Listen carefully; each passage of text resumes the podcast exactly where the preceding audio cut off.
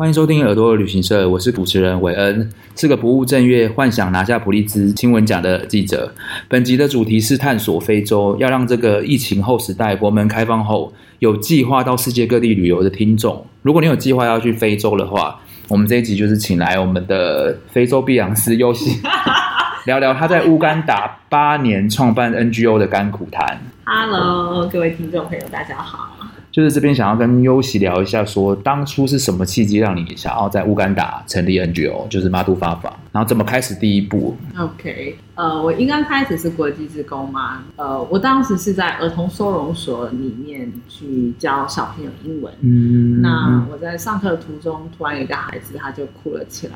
在一问之下才发现，说小孩子从昨天到现在都还没吃到一顿饭。我那时候就很纳闷，怎么就连最基本的饮食上面的照顾，这个儿童收容所都没有办法提供。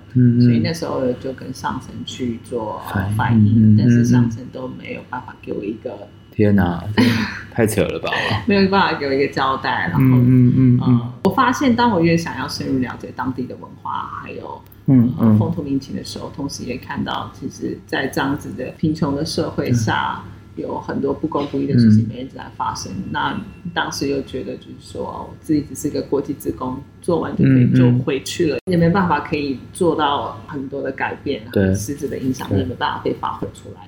那我那个时候很幸运，我遇到了我们马杜方法协会其他三位共同发起人。那在当时，我们也有同样的愿景，我们想要啊，为我们所看到的问题。我们想要 make a difference，嗯嗯，那那个时候我们觉得可以尝试去发挥我们的影响力，嗯，所以我们就想何不自己发起一个自己的协会呢？所以马杜方法就这样开始。呃，就那个蓝图从那个时候开始，对对。那开始的第一步，你有就是计划要做什么事嘛？因为从头开始其实是最难的嘛。我们其实一刚开始是想要做儿童收容所，嗯嗯，这呃，我们之所以认识，也是因为儿童收容所，我们都是在那个收容所工作的志工，还有员工，还有社工。那我们发现哈，我们所驻扎的村庄有非常多的孤儿，没有错，嗯嗯，但是很少有无家可归的孤儿，嗯，好。就是定位上就不一样，对，大家可能觉得很奇怪，很多的孤儿，但是他们不是无家可归。那呃，这是一个我觉得乌干达一个很棒的一个传统，就是当一个孩子他呃没有了爸爸妈妈之后，他的亲戚就说阿姨他们会很有责任感的把这个孩子接到家中去住，也也就像我刚刚所说的，有很多孤儿，但不是无家可归，所以我们就把儿童收容所这样这个想法就先摆在一旁，但我们仍然想就是找到找到这个当地的服务的对象。对对对，对，所以我们那时候就做了家庭访视。嗯、那通过家庭访视，嗯、我们亲自的实地到村民的家中去跟他们去做访谈。嗯，然后我们也做了家庭访视表。嗯、然后我们把这些资料汇集起来之后，我们的村民们都说，呃，一他们希望孩子可以回学校念书，嗯，就做了资助计划。二他们说，我们的村庄需要紧急医疗的补助，嗯嗯嗯、然后也需要健康检查，所以我们就有了村庄的免费健检，就做艾滋病的检测，嗯、还有咨询，还有发药。我们帮小朋友打疫苗，嗯、我们帮村民们拔牙齿，嗯嗯、这些，嗯嗯、我们每个阶段都会带进不同的免费的服务。那最后就是我们发现，我们村庄有很多的单亲妈妈，嗯，那这些单亲妈妈们，她们想要有工作技能，那我们就从裁缝开始去做。嗯，那有听说，就是那边的生育率好像很高，然后你有进行一些节育计划吗？对 对对，不是我，而是我们有去倡导节育啊，怎么倡导？呃，当地的乌干达的平均生育率是一个妇女。五个孩子，在疫情之后，呃，可能就飙到六个。了吧。我想，其实呃，乌干达的很多刚刚提到这些单亲妈妈，他们的工作都比较是临时工，就是劳力的这样子的工作，所以收入都不是很稳定。对一个女人来说，要去养这么多的孩子，那个重担是很大。是，对，所以呃，当地的政府他们也在提倡节育这件事情。了解，对，所以我们每四个月会有健康检查嘛。对，那我们也会把这个部分放在其中，我们会有那个节育计划的宣导。那我们也跟当地的相关计划的单位合作，他们就会派专业人员来去帮助妈妈们，呃，去教育妈妈们，甚至会去迁入那个避孕哦，就是呃，有一些措施，避孕的预防措施。对，所以哦，这些宣导我们都是在每四个月一次的健康检查当中了解。因为你刚刚有提到很多个计划，然后有几个是其实在台湾就是大家比较耳熟能详，像那个天爱花布或是马杜爸爸是在乌干达当地。可以简单讲一下这个计划的运作的方式。OK，呃，我们是在二零一五年在乌干达注册了马杜法法协会。嗯、那马杜法法协会它的全名是 Making a Difference in Uganda Face to Face。那我们中文是把它翻成转变生命协会了。对，对。所以二零一五年在乌干达成立了马杜法法协会。嗯、那二零一七年我们在台湾成立了台湾转变生命国际发展协会。嗯、然后同年我们也注册了天爱花布工作室。嗯、天爱花布工作室。那我们台湾的协会跟工作室，主要就是为了要去对应我们在乌干达的协会，还有乌干达的计划，因为我们大部分的资源其实都是来自于台湾人的爱心，嗯嗯嗯，对，所以我们就是需要一个正式的窗口，嗯去跟乌干达。了解，因为刚刚有讲到说，其实给当地的妇女工作，其实光这件事其实就非常不容易嘛。那你们实际做了哪些？就是怎么样让他们有工作这样？OK，我们从零开始是手工艺品，嗯嗯嗯，啊，就教妈妈们怎么做耳环啊，做项链，对，这样的方式去啊，让妈妈们知道工作技能是可以被培训出来的。然后之后我们又进了裁缝机，所以我们也开了裁缝训练的课程。那我们在刚开始的训练，我们是给予那些所谓最贫穷的对贫穷人，因为我们资源是有限的，我们希望我们的资源是可以深入到。这些需要的人，这些妈妈们，嗯、但是我们发现这样子的方法其实是有瑕疵的。怎么说？因为通常我们刚刚提到最需要帮助的人，最贫穷贫穷人，他们其实生活上面遇到很多的困难跟挑战是很难被解决的。对即使我们有社工师去介入，但是呃，有很多的问题是。嗯然后那个蚂蚱出来，粽子头一出来，下面一整串。对对对，是需要花时间的。然后，嗯嗯、通常这些妈妈们，她们的自信也比较不足，哦、所以在遇到困难的时候就很容易放弃，就会很容易放弃。嗯、所以之后，呃，我们也发现了这样子一个问题，所以我们不是只有做工作技能的培训，我们也做生活的辅导，还有我们也在财务上面能够去教妈妈们怎么去。嗯呃，去记录他们的收支，收支。对，那我本身是基督徒，那我们在每个礼拜三下午也有圣经读经班这样子。我们希望能够透过用信仰的方式去把他们的呃生命给建造起来。对，所以我们不是只有做工作技能的培训，我们也做财务管理的指导，然后还有生活上面的辅导。那在未来，我们也希望能够做更多，教妈妈们怎么创业呀？啊，这些是。因为像看一下你们的网站，然后有很多名人也有帮你们做代嘛，像阿豹也有帮你们，就是、哦、对，就是对，就是那个产品其实是蛮，其实它后面是有很多故事。那想问尤其说，你协助那么多当地妇女的个案中，有没有哪些是你比较有感触，或是比较深刻？哇，比较有感触，比较深刻。OK，我们有一个妈妈叫妈妈 A 好了，妈妈 A，她是来到我们健检检测的时候才发现她她是 HIV 然后患者。那呃，我们那个时候很快的就大家去到附近的医院，然后就去拿药。她只要规律的吃药，其实这些病情是可以被控制下来对。那在前几个月，妈妈看起来也都哦慢慢的恢复健康。一切看起来都好，所以我们之后有两个月的时间是没有再去追踪的。那两个月之后，我们从邻居那边听来说，哦，妈妈 A 她好像越来越憔悴了，嗯，好像她的身体不对劲了，所以我们社工师就很快的去去做了家庭的探访。嗯，那那个时候我也跟着去，因为我也想要去了解他的孩子的状况，因为他的孩子也是我们资助计划的其中一个孩童。嗯，那当我到那边之后。看到了一个景象，我到现在我都忘不了。妈妈、A 变得好瘦好瘦，嗯、真的就像是皮包骨的那个状态。嗯嗯，她非常的虚弱，但是同时她也还在工作。哦，真的哦。她在煮饭给孩子吃。嗯嗯嗯嗯。然后我看到那个状况，我觉得好难受，好心疼，同时又觉得好可怕那个画面。那我们的社工师都是专业的，他们很有经验。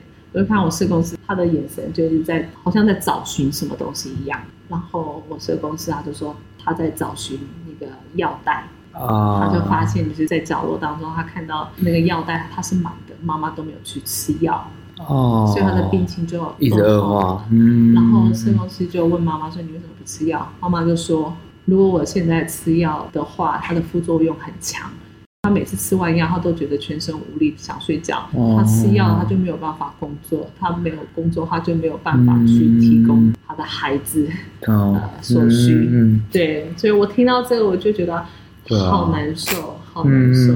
那同时，我也看见了妈妈的坚强跟伟大。是啊，你是不是要哭了？没有，我是我是觉得这就是你们存在的意义吧，因为很多故事常常，对啊，对啊，因为媒体上可能看到只是一个数字嘛，就是可能是告诉我死亡人数，但有时候听到这种有血肉的，就会让人家觉得，哎，至少有一群人在协助这些人。对，对啊，你还想继续听结局？可以啊，可以啊，继续啊，听众可能都在敲碗。然后之后我们也很快速的把这妈妈送医院去治疗，嗯嗯嗯。嗯但是，当我们把妈妈送医院之后啊，嗯嗯嗯、我们本来以为会越来越好，因为医生也跟我们说病情病情被控制了下来。但是其实没有，我每个星期去，我觉得妈妈的状况都越来越糟糕，然后糟糕到最后，她已经忘了她自己是谁了，然后甚至就是有点精神上面好，了解。然后最后妈妈就走了。嗯，对。其实像这样来来去去的故事，你应该经历很多嘛？因为八年来，你当然你可能也很能去 handle 这种情绪上的东西。那当你在处理这些事，遇到挫折，像妈妈这样走掉，然后或者是你在运作上面不顺的话，是什么东西让你坚持下去？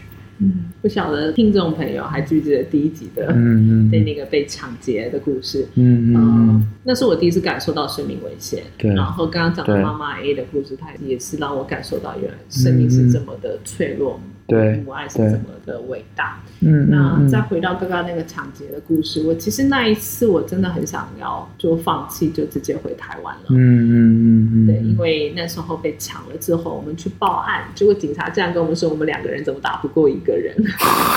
太扯了吧？对，然后回家之后又遇到车祸，所以回到一连串的一连串的坏事全都发生在那个晚上，所以我那时候是很想放弃。但是当我再去回想刚刚抢劫的那个过程，大家请去回听第一集，我才注意到，其实当时抢我们的歹徒他只是一个十四、十五岁的孩子哦。所以我就在想，是什么样的生命困境会让这么小的对让这样子的小孩去做这么危险的事情？因为在乌干达，只要小偷歹徒被逮到，是直接当街处死刑的，警察不用等到警察来，就是可以把他活活的对活活的打死。的人，对，所以我觉得到底是什么样的一个状况？所以我本来已经想要放弃了，但我又再去回想到他只是个孩子的时候，嗯嗯嗯、我反倒又更加的燃起了我必须要留下来的那团火。因为我觉得，如果这个孩子有接受过教育，如果这个孩子他身边有同侪，有人拉他一把去指引他的话，他不会去做这样的选择。所以每当我遇到这些困难的时候，我觉得同时也是让我再次更加的坚定我们的信念，嗯，必须要留下来。那因为其实八年下来，当你遇到困境的话，你会怎么处理？因为这是很多，我相信除了你，还有其他世界各地的 NGO 都会遇到同样的状况。嗯哼，哦，一直以来支持我继续往前。嗯、我相信我之所以会在乌干达，是因为这是上帝给我的一个任务，嗯、他要我在。乌干达这个地方去帮助、去扶持当地的人，所以当我在遇到困难的时候，其实我第一个做的事情就是祷告。哦，对，跟上帝祷告。嗯，其实，在这样子的过程当中，他也可以让我的心静下来，然后可以再去的去检视，嗯，我到底经历了什么？就像刚刚讲到抢劫的这个部分，对，对，也是透过祷告，然后再次的有力量去检视过程当中到底哪一个环节出了什么样的状况。我该怎么样去面对？对我该怎么样去解决？了解。所以对我来说的话是信仰。嗯，是，是啊，因为像我就常看尤其在分享当地跟志工或者跟当地孩子的一些照片，其实开心的事还是大于难过的啦。嗯、那可以跟听众聊一下，阿杜爸爸在乌干达的成绩单，例如像哪些计划在进行？因为其实你刚刚除了妇女之外，我觉得教育这一块好像也可以跟听众聊一下，因为我们怎么样去帮助当地的小孩去就业。OK，呃，我们资助计划是一对一的。嗯、那我们现在目前大部分的资助人都是来自台湾的资助人。嗯，那基本上一个月四百块台币，嗯嗯嗯，就可以帮助一个孩子完成他的国小的学业。六年嘛。呃，我们在乌干达国小是七年。哦，这么一个月四百块，一个月四百块就可以了。所以这样子的话，就可以帮助一个孩子完成他的学业。嗯。嗯所以你们目前计划里面有多少个孩子？因为我上次去去你那边看到的，其实蛮多的，快三十个有。对啊，对，你那时候还是什么时候？二零一六年嘛。对，一六年。嗯，我们现在孩子的成长幅其实没有很大，因为我们中间前面两年疫情，对，可以理解，对，过了蛮久。我们现在有五十五个孩子，嗯，那这次疫情真的对乌干达影响非常大。乌干达是全世界因为新冠。关闭学校最久的国家，长达两年的时间。完了，就这两年，孩子们都没地方去。对，然后还有一个数据，我忘记是联合国释出的数据，还是哪一个机构？他们说，这次乌干达呃，从开始学校来之后，他们预估有百分之三十的学生再也不会回来校园。哦，就辍学了，辍学了，然后没有钱，妈妈讲很多家长失业，再就是有很多的青少年都怀孕。嗯，那像你们在资助的这五十五个孩子里面，你觉得有没有就是跟他们互动的印象深刻，或者是他们的梦想？因为大家会很好奇，这些孩子们他们到底想要做什么，或者是有一个来自异国的，像台湾去帮他们他们给你的 feedback 是什么？啊，我觉得小朋友都好可爱。乌干达小朋友真的都好单纯。嗯嗯、像我记得，我们决定是否要去资助这个孩子之前，我们也会去访谈这个孩子。我们也都会问他说：“你以后想要当什么？你为什么想要回学校念书？”很多孩子他们一刚开始都是他们想要当老师，啊、想要当律师，啊、想要当技师。可是当你问他说，你知道技师在做什么吗？他说不知道。你知道律师要做是要要要怎么样才可以成为律师？他们不知道，他们只知道说很多人说要当律师是个很成功的职业。然后过了一年之后，当呃他们回到学校，我们再去问他你想要成为什么时候，他们的志向往往全部都会。再换一轮，对，有些有一个孩子，他刚开始说要当律师，就第二年在说要说要当那个 mechanic 修机械的，对。可是这感觉比较 normal，就是比较贴近现实。至少他知道 mechanic 在做什么。对对对，他说他想要修博达。哦，哎，那 OK 啊，我觉得至少他从生活经验中找到了方向。是，就是刚开始你问他。大家讲什么，他就跟着讲什么。对，那接触学校，真正受过教育，有被人引导之后，他们就会更清楚知道。了解，就是他们，嗯嗯。那像你对马杜法法的未来的展望会是什么？就例如可能想要成为类似救鞋救命这样的话，就你对于你的 ambition 是什么？OK，呃，刚刚提到马杜法法乌干达这个协会，其实。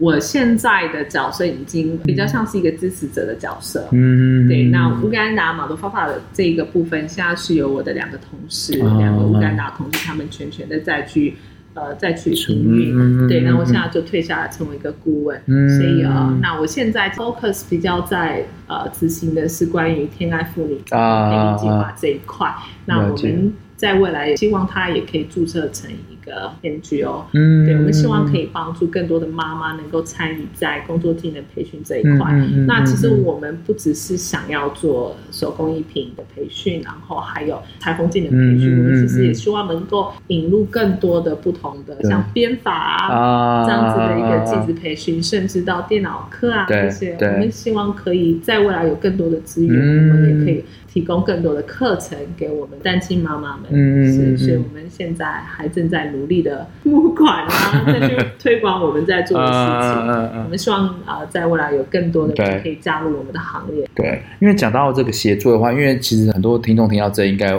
想要也伸出援手来帮到乌干达的。不论是单亲妈妈，或者是这些想要就学的孩子，嗯、他们能做什么？就是参与你们的计划。呃，关于天爱妇女彩虹培力计划，听众朋友们可以到脸书搜寻“天爱花布”，天上的天，嗯、爱心的爱，嗯、其实天爱就是来自天上的爱。嗯，在上头大家可以看到我们妈妈们的故事，甚至也可以看到我们妈妈们她们手工亲手制作的作品。那听众朋友们可以透过购买。来去支持妈妈继续创作。对，嗯嗯嗯，因为其实就听到最后面，我觉得尤其有一个很重要的任务，就是其实台湾或年轻的朋友，他们其实都会有想要去国际上服务，是。然后觉得疫情开放，这些需求可能会重新再出来。那你觉得要担任国际志工，需要哪些条件或是心理建设？是。因为像你，其实你算是一路走来，你也算是一个种子嘛，就让大家看到 微光的这个能量。那就怎么样成为你这样的角色，或是怎么样去一个开始？呃，首先我觉得，呃，因为很多人都会说啊，尤其你好有爱心，你好伟大。其实我从来都不觉得我有特别有爱心，或者是特别伟大，只是大家觉得哦，我在乌干达做了这样的工作，所以这个很不得了。但其实我觉得，我只是工作的地域不同。嗯，对，那其实世界很多角落都是有所需要的，不应该说在哪个国家就比较有爱比较。那我觉得要当国际职工只需要一个条件，那就是要愿意的心。哦很多人可能会觉得说自己能力不足啊，或者是呃没有财力或者什么呃有这样的想法，但往往到最后就是没有办法被实现。但我相信，如果你有愿意的心，你愿意去挑战你自己，其实那些所谓你所设定的困难根本就不是不是问题。所以我觉得最重要的是有一颗愿意的心。嗯，对。那当你有这个想法，你也觉得它是有价值的，你可以在这个位置上面去发挥你的影响力的话，那就去做吧。嗯，哇，这个收尾非常的有力。所以听完优希的分享之后，请大家记得要去他刚刚讲的那一连串很像咒语的网站。我觉得，即使你不想出国，不想飞出去当国际职工，如果你也有一个愿意，你有资源的话，你也可以透过一些网站或者一些他们的计划去协助他们。谢谢周。